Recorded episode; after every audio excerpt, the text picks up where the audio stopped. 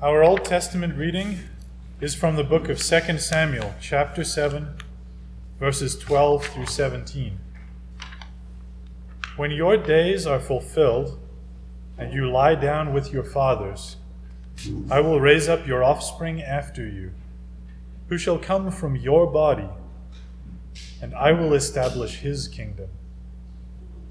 He shall build a house for my name and I will establish the throne of his kingdom forever. I will be to him a father, and he shall be to me a son.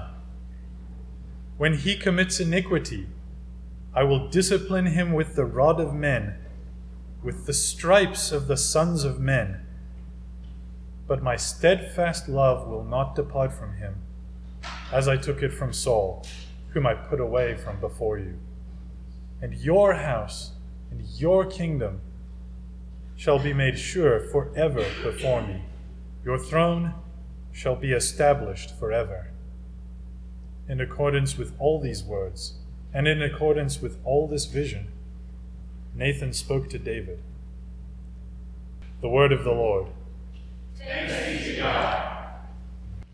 Today's psalm is 132. We will read responsively by whole verse. Lord, remember David and all his tribulations, how he swore unto the Lord and vowed a vow unto the Almighty God of Jacob. I will not come within the tabernacle of my house, nor climb up into my bed. I will not allow my eyes to sleep, nor my eyelids to slumber, neither the temples of my head to take any rest, until I find a place for the temple of the Lord a habitation for the mighty God of Jacob. Lo, we heard the ark at Ephratah, and found it in the wood. We will go into his tabernacle and fall low on our knees before his footstool. Rise, O Lord, into your resting place, you and the ark of your strength. Let your priests be clothed with righteousness, and let your saints sing with joy. For your servant David's sake Turn not away the presence of your anointing. The Lord has made a faithful oath unto David, and he shall not shrink from it. Of the fruit of your body shall I set upon your throne. If your children will keep my covenant and my testimonies that I shall teach them, their children also shall sit upon your throne forevermore. The Lord has chosen Zion for himself. He has longed for her to be his habitation. This shall be my rest forever. Here will I dwell, for I have a delight therein. I will bless her provisions with increase, and will satisfy her poor with bread. I will clothe her priests with salvation, and her saints shall rejoice and sing. There shall I make the horn of David flourish. I have prepared a lantern for my anointed. As for his enemies, I shall clothe them with shame but upon his head shall his crown flourish. Glory be to the Father, and to the Son, and to the Holy Spirit. As it was in the beginning, is now, and ever shall be, world without end. Amen. Our New Testament reading today is from the book of Acts, chapter 13, verses 26 to 33. Brothers and sisters, Children of Abraham's race, and those among you who fear God, it is to us that the word of this salvation has been sent. Since the residents of Jerusalem and their rulers did not recognize him or the sayings of the prophets that are read every Sabbath, they have fulfilled their words by condemning him. Though they found no grounds for the death sentence, they asked Pilate to have him killed. When they had carried out all that had been written about him, they took him down from the tree and put him in a tomb. But God raised him from the dead, and he appeared for many days to those who came up with him from Galilee to Jerusalem, who are now his witnesses to the people. And we ourselves proclaim to you the good news of the promise that was made to our ancestors. God has fulfilled this for us, their children by raising up Jesus, as it is written in the second psalm You are my son. Today I have become your father. The word of the Lord. Thanks be to God. Our gospel lesson this morning comes from Luke chapter 24, starting in verse 13. Will you please stand for the reading of the gospel? Church, this is the holy gospel of our Lord Jesus Christ, according to St. Luke. Glory to you, Lord Christ. That very day, that's Easter, that very day, two of them were going to a village named Emmaus, about seven miles from Jerusalem. And they were talking with one another about all these things that had happened. While they were talking and discussing together, Jesus himself drew near and walked with them. But their eyes were kept from recognizing him. And he said to them, What is this conversation that you're holding with each other as you walk? And they stood still, looking sad. One of them, one of them named Cleopas, answered him, Are you the only visitor to Jerusalem who does not know the things that have happened here in these days? And he said to them, What things?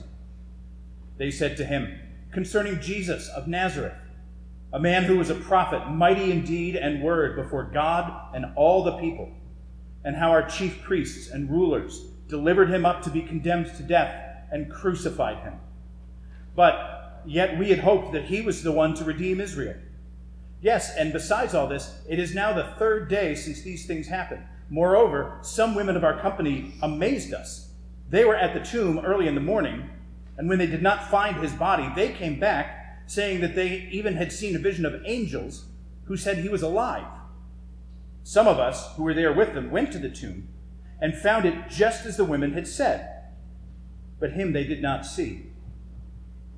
And he said to them, O foolish ones, and slow of heart to believe all that the prophets had spoken, was it not necessary that the Christ should suffer these things and enter into his glory? And then, beginning with Moses and all the prophets, he interpreted to them in all the scriptures the things concerning himself. So they drew near to the village to which they were going. He acted as if he was going farther, but they urged him strongly, saying, Stay with us, for it is toward evening, as the, the day is now far spent. So he went in to stay with them.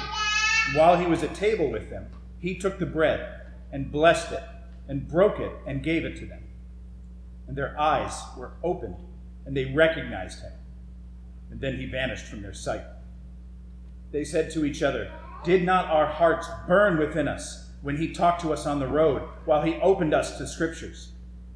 And they rose that same hour and returned to Jerusalem. They found the eleven and those who were all gathered together with them, saying, The Lord has risen indeed and has appeared to Simon. And then they told what had happened on the road and how he was made known to them in the breaking of the bread. This is the gospel of the Lord. Praise to you, Lord Christ. Please be seated. Happy Easter.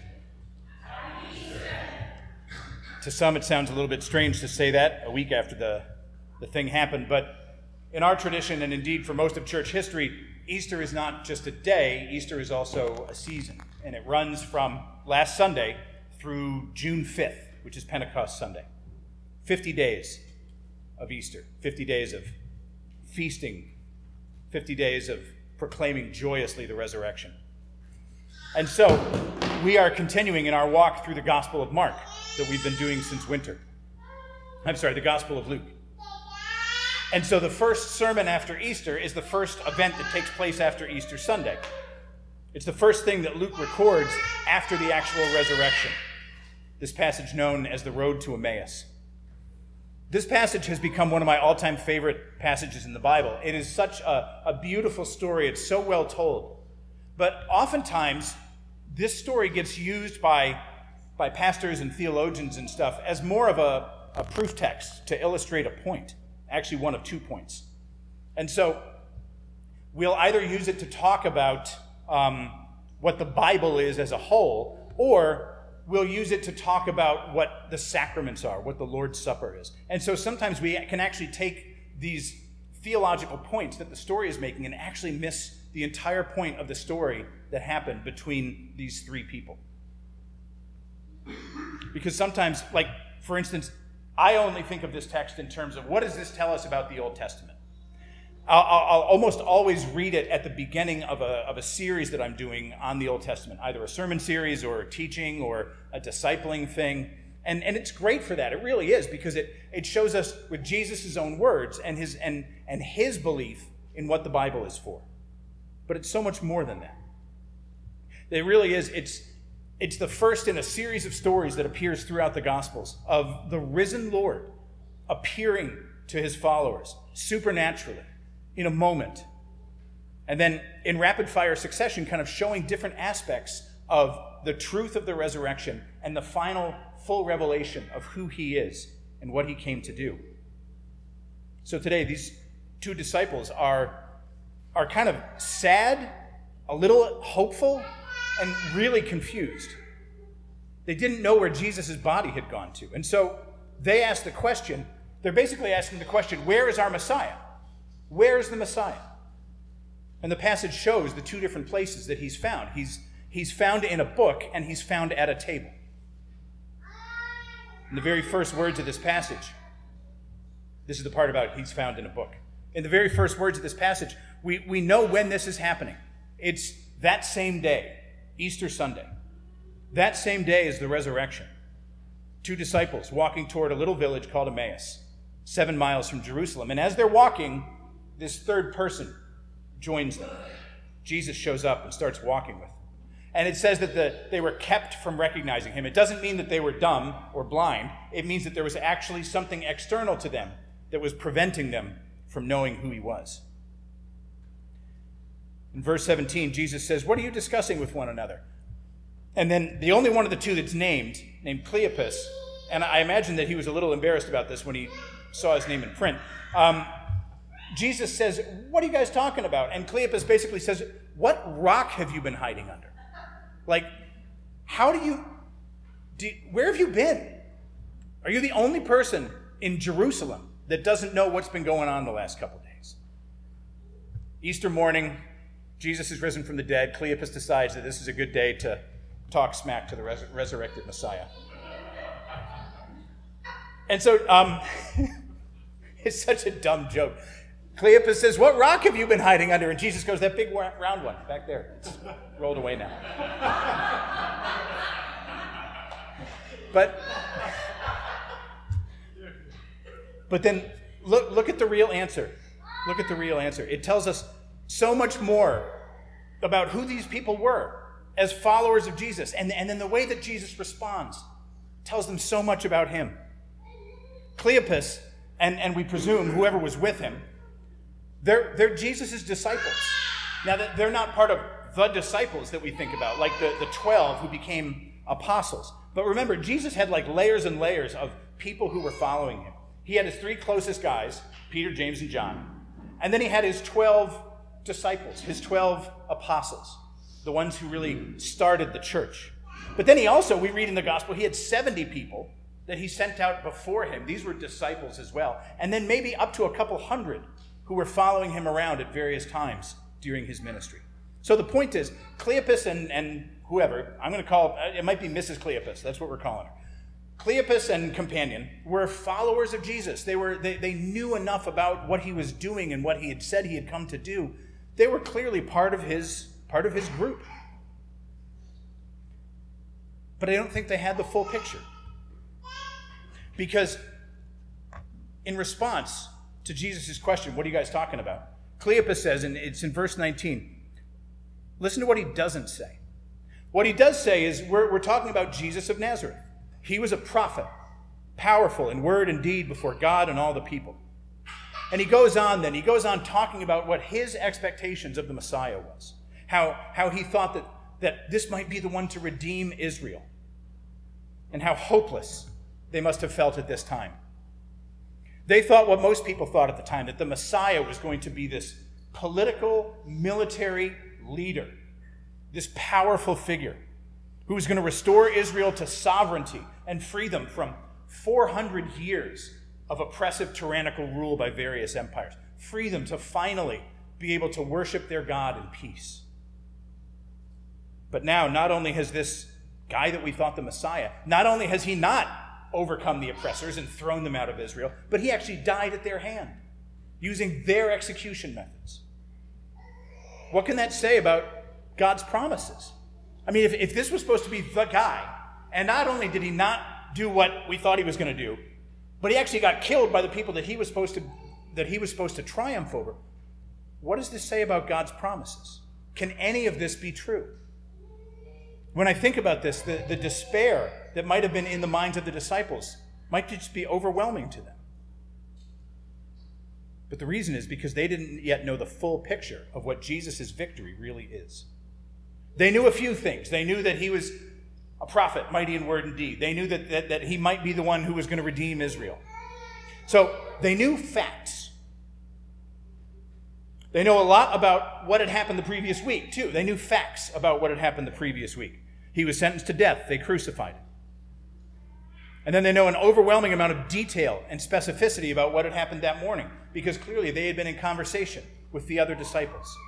So they knew facts, but they didn't yet see the full picture.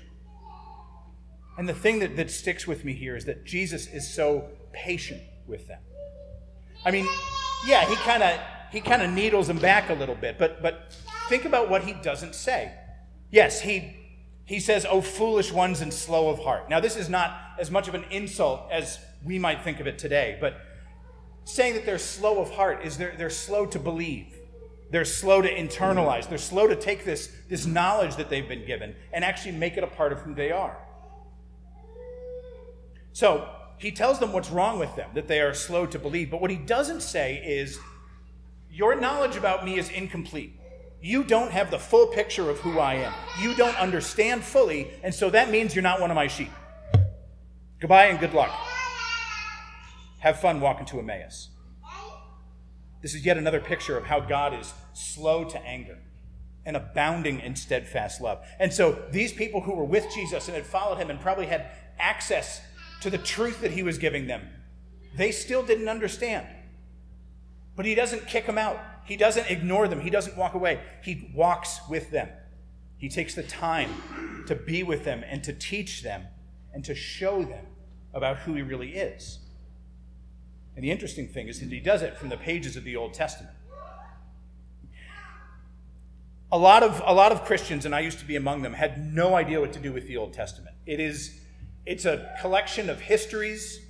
There's a staggering amount of rules on how properly to worship God. There's these long poetic prophecies about neighboring nations to Israel. There's a couple books of songs, and on the whole, there's a lot of people that really don't quite know what to do with it, and it can be intimidating. And that's been true for a very long time, by the way. You'll hear today stories of pastors who, who say that we can basically kind of uncouple the Old Testament from the New Testament. We have the Gospels, and we have the letters to the new church, and that's enough for us. But this is not a new thing. That's, this has been going on for 1700 years. But it's such a weird idea. It's, it's so wasteful. David brought this up last week. If you hold up a Bible, about 75% of it's the Old Testament, 25% the New Testament. And so, if, if you want to know who Jesus really is, in this book, this series of books, collection of 66 books that's been inspired by God, if you're going to limit yourself to only the last 25%, it actually seems kind of wasteful. So, if you want to know who Jesus is, you read the whole Bible. To do anything else would be like trying to read the, the, the last book in a, in a book series, like trying to read the, the last book in the Harry Potter series without reading the first six. Like, it's still a great book, and it can stand on its own. But if you don't know, if, if you don't know what came before it, you lose a lot of the richness of who these people really are. For me, it, it, it wasn't until I, I started understanding passages like this one and, and like another passage in, in John chapter 5. I didn't really get what the Old Testament was about. In John chapter 5, uh, Jesus is talking with the Pharisees the, the guys who were supposed to be experts in the Old Testament, really knowledgeable. And he, he tells them, You search the scriptures because you think that in them you can find eternal life. But it's the, the thing they're bearing witness about is me. And yet you refuse to come to me and have the life that I have to give you. Then a little later, he says, There is only one person that accuses you Moses, of whom, in, of, of whom you have set your hope. These are experts in the Old Testament and the Old Testament law, these Pharisees. And so he's saying, You've studied these books of Moses your whole lives, and he's the one that's accusing you. Because Jesus goes on to say to them, If you believed Moses, then you would believe me, because Moses wrote about me. He says it that explicitly. And so that passage in John 5 and this passage in Luke 24 illustrates something that I simply didn't understand until about 10 years ago. That the Bible tells one overarching story, one coherent narrative creation, fall, redemption, consummation. And it takes all 66 books of the Bible to tell it. And the whole thing points at one central figure, even though he doesn't show up for 75% of the way through. But with these two people, with with these two followers on the road to Emmaus. Jesus starts at the beginning. He works through the entire Old Testament Bible with them, and he shows them bits and pieces. He shows them who he is and what had to happen in order for this redemption that God was working to be fulfilled. It's easy to imagine some of what he said. And yes, not every single verse in the Old Testament is about Jesus. Some of it is about us, some of it is about our neighbors. But overall, the main thrust of the story is God's redemption of his people. And so that all focuses in on who Christ is. The Bible is a collection of books that focus on the history of God's redemption. And the overarching narrative of this sweep is the Messiah. And so here's just a few of the highlights of what Jesus might have talked about as he opened up the scripture, the Old Testament scripture, to talk to the two people on Emmaus. He might have brought them to Genesis 3:15. This is the very first hint 3 chapters into the Bible that God is going to redeem his people. After Adam and Eve fell into sin, God promises that the offspring, the singular offspring of the woman will crush the head of the serpent, even while the serpent bruises this offspring's heel. So the Son of Man will be bruised and hurt, but eventually victorious over Satan and evil. And then later on in Genesis, God says to Abraham, through your offspring, singular, through your offspring, all nations of the earth will be blessed. In Numbers, there was a prophet named Balaam who said, I, who said about the one who was coming, he said, I see him, but not now. I behold him, but he's not near. A star is going to rise out of Jacob, a scepter will rise out of Israel. There's the entire book of Joshua as, a, as kind of a, a, parallel foretaste of what Jesus was going to do. Joshua, who was the savior of his people, who led them through the Jordan River into this promised land. It's no coincidence that, that Jesus' name in the original language that the Bible was written in was not Jesus. That's a Latin word that came to us hundreds of years later. In, in his native Hebrew or Aramaic tongue, Jesus' name was Yeshua, which is the word Joshua. It's not by accident, because he was going to be the true and final Joshua who would bring his people from death into life. In 2 Samuel chapter 7, we just heard Ryan read this. God says to King David, I'm going to raise up your offspring to succeed you, your own flesh and blood, and I will establish his kingdom. He is the one who will build a house in my name, and I will establish the throne of his kingdom forever. And maybe Cleopas and his friend knew all these things already. Maybe they knew all of these things already, but clearly they hadn't put it together. They didn't understand. And maybe they'd forgotten the passage like Isaiah chapter 50, verse 6, when, when it says, I offered my back to those who beat me. I offered my back to those who beat me because the sovereign Lord helps me. I cannot be disgraced. I cannot be disgraced. That's the Messiah. That's who the Messiah really was. He was the one who came to be a suffering servant. He was the one who came to die so that we might live. That's what Jesus means when he says to the followers, Did not the Messiah have to suffer these things and then enter into his glory? All of the scriptures point to Christ. The through line of all the scriptures is Christ. The Bible is a series of 66 books, but it tells one big story. And for you, for me, for any of us, it can speak to you as clearly today as it did to people back then. You know, there, there are people who think that the, that the God of the Old Testament and the God of the New Testament are two different gods. It's a very common opinion, especially among atheists. There are those who think that the God of the Old Testament and Jesus of the New Testament are two very different seeming gods. Sometimes how we look at the Old Testament is either through fear or boredom or just confusion. We, we don't know how to connect it to the Christian faith that's talked about in the Gospels. But this is, this is the key, this is the lens through which to understand it, because Jesus tells us that all of Scripture is really about Him. And the great part of this story, and Jesus illustrates this, is we don't have to get it totally right before God will come to us. We don't have to get it totally right before God will come to us. Jesus uses the scripture that he himself inspired to teach us more about him, to give us a fuller and richer picture of who he is. We don't have to have complete and total knowledge of who God is. When we give him our faith, when we give him our, our allegiance, when we say that we're going to follow him, he will continue over the course of our life as he walks with us. He will continue to show us more and more of who he truly is. And we can get that. And, and, and I don't want to make an application that's just as basic as read your Bible, but we can get that in the pages of Scripture. He meets with us there, He shows Himself to us there. And so when you're reading through passages, especially in the Old Testament, the, the, the thing to always ask is what does this passage tell me about Jesus? How is this pointing forward to our need for Christ? How is this illustrating who He's going to be? How is this going to show what His work is and His character? Now, maybe all this is obvious to you guys, but it wasn't to me for the longest time. And so I really enjoy talking about this stuff. I didn't know what, what to do with the Old Testament. When I was little, it was a bunch of cool stories. When I got to be a teenager, I tried to use it as like a rule book for how to live. And when that didn't work, I just abandoned it altogether. I had no use for it because I couldn't figure out what to do with it. These massive sections of prophetic poetry that I didn't understand, these songs of, of lament and woe that I just couldn't connect with. And so eventually I just ignored it.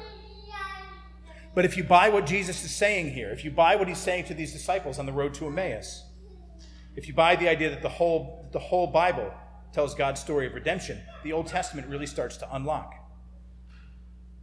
So that's one of the two places that Jesus is, is showing himself to people in this book. And the second place that he shows himself to people is at a table. Even after Jesus was done talking to them, even when he had made their hearts burn, when he opened up the scripture to them and kind of and the scales fell from their eyes and they, and they understood why these things have to happen, he still continued with them. They still didn't know who he was. Their hearts were open to the truth, but their eyes weren't yet open to the reality until the second thing happened.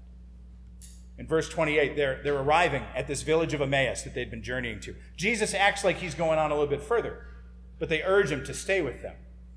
They said, because the day is almost spent. It's going to be night soon. Now, at, at that time, you did not continue a journey after night fell. I mean, it makes sense. There were, there were no headlights, there were no streetlights, there was no nothing. And so, unless there was a, a bright moon, journeying at night would have been treacherous. And even with a bright moon, journeying at, night, journeying at night would have been dangerous. There were robbers, there were bad people.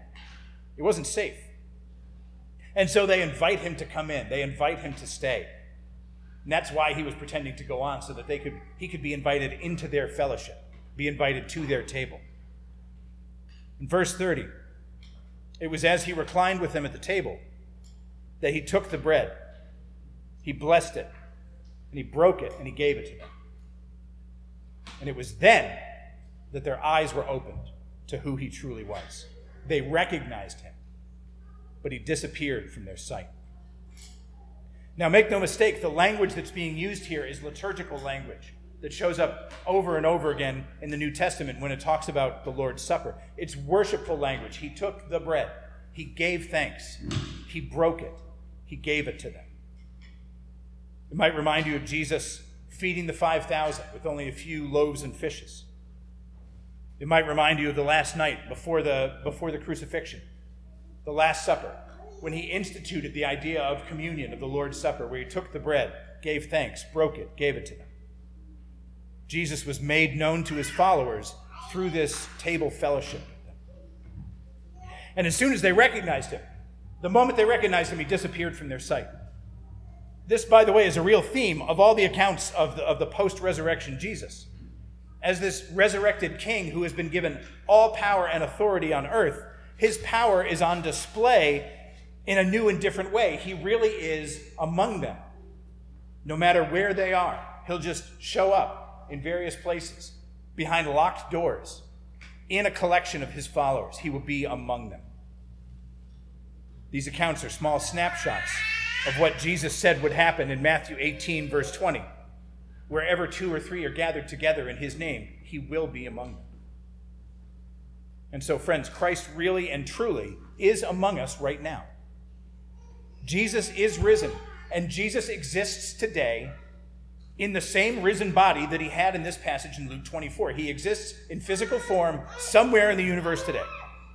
But, but, through the power of the Holy Spirit, he is also joined to each and every Christian. He is united to us. We are in him and he is in us. And this is, it's difficult to pin down, but both of those things are true at the same time. We say it every week when we celebrate communion. Is the Father, um, is the Father with us? Is Christ among us? Is the Spirit here? And the answer in those cases to each question is yes. Yes, he is. Now, there's no indication that what Jesus was doing here in the room with the people was actually itself a reenactment of the Lord's Supper. I mean, there's he doesn't use the language of this is my body, and it was just bread, there was no wine. But the connections are clear. This kind of worshipful and, and intentional liturgical language are used here. This is a ritual. The same language that was used in the feeding of the 5,000, the same language used in the Last Supper. And so we can't assume that every time that we're going to break bread together, Jesus is going to physically appear on the scene. Like, you can't take this description of a thing that really happened and turn it into a universal prescription for all Christians. But when the people of God gather together in fellowship, Christ really is among them. When the people of God gather together to tell the story of God, Christ really is with them, and their faith is strengthened, and their eyes can see more clearly who He is. And when the people of God gather together around the Lord's table, as we do every week, when we eat together, Christ is with us. He's not with us in a, in a, in a physical way, but He's with us in a real way. Theologian Daniel Block, Daniel Bach said about this passage that as Jesus gradually reveals himself to his disciples, it goes from absence to presence. At first, they're bemoaning the fact that their Lord is no longer with them. And then at the end, they realize that he is actually physically present with them. They had believed that he was the one to redeem Israel, but now he died. And, and yet we can't even find his body. So they can't even mourn him properly. they had to feel like they had backed the wrong horse in some way. I mean, yes, there was a little bit of hope, but was this really the guy? Were God's promises really what, what he said they were? But this is who Jesus is, because as Jesus shows, Jesus' victory is always through defeat, through suffering, through intentionally becoming the least of us. And so, as he gradually reveals to these other followers who he really is, they start to see that all the Old Testament scriptures, all the hints of the, the suffering servant, the hints of the eternal kingdom, even the hints of resurrection from the dead, everything was pointing to this moment absence becomes presence. And in that same time, this sense of failure becomes fulfillment. Because now it wasn't the plans of God got crushed by the Romans. Now it was getting crushed by the Romans is the plan of God. So picture these two ways to know Jesus in, in a book and at a table. Doesn't that kind of sound like the journey that all Christians are on? These two disciples have had their, their eyes open, their hearts, sets on, hearts set on fire by this new knowledge of how Scripture points to Jesus. They were energized by knowledge, right? They were, they were energized by what God was showing them about who He was. And then they're transformed into action when He reveals Himself to them at the table. Their hearts are on fire by knowing God and His Word, and their feet are spurned to action by communing with God at His table. And we know their feet were spurned to action because they immediately got up and they ran back to where they had come from. They ran back to Jerusalem because they couldn't keep this news to themselves. They had to go tell them. They had to go tell their friends. And this is the part of the story that I sometimes miss when I'm using this as a, as a proof text for a, a, a view of the Lord's Supper or a view of the Old Testament. They were so excited by what they saw that they ran the seven miles back to Jerusalem.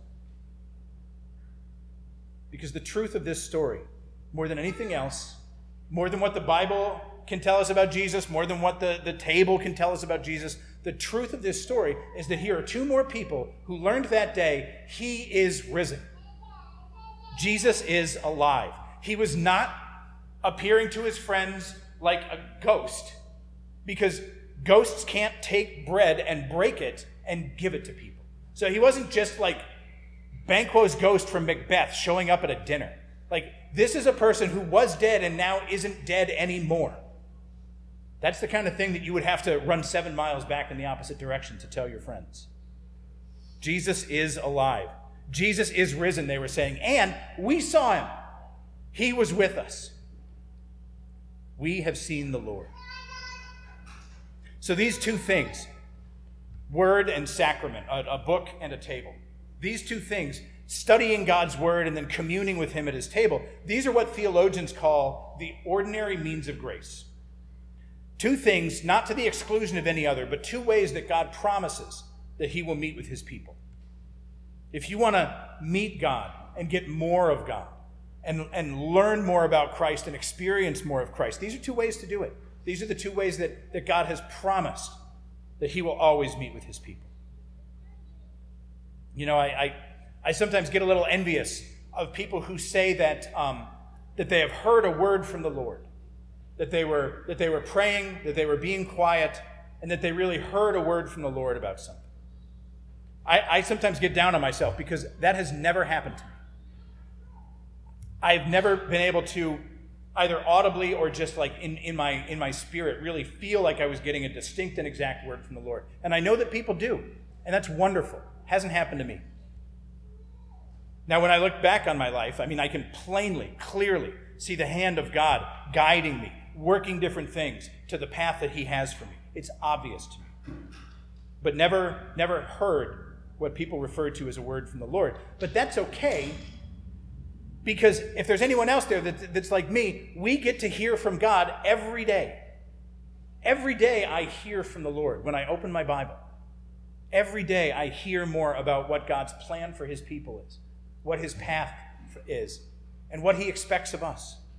Every day I get to learn more about Jesus. God speaks to his people through his word. And every time I gather in fellowship with Christians, especially around this table, but even, even around any table. Every time I gather in fellowship with Christians, my eyes are opened a little bit more to the beauty and the truth of who Jesus is. Christ is among us and with us when we gather together, and Christ is within us individually all the time. That is true and it is central to our faith. But the other thing that is true that follows that is that we can know him. He is knowable. He has made himself knowable to us. And we can seek after him. And he promises to meet with us. And so that's my prayer for us today. God, may our hearts burn within us as we learn more about Jesus, and may our eyes be opened to the truth, and our, and our hands and our feet be spurred to action as we commune more with Jesus, as we find out more about who he is what he came to do and what he has for us. May these things be true for us like they were true for the disciples on the Emmaus Road. Amen.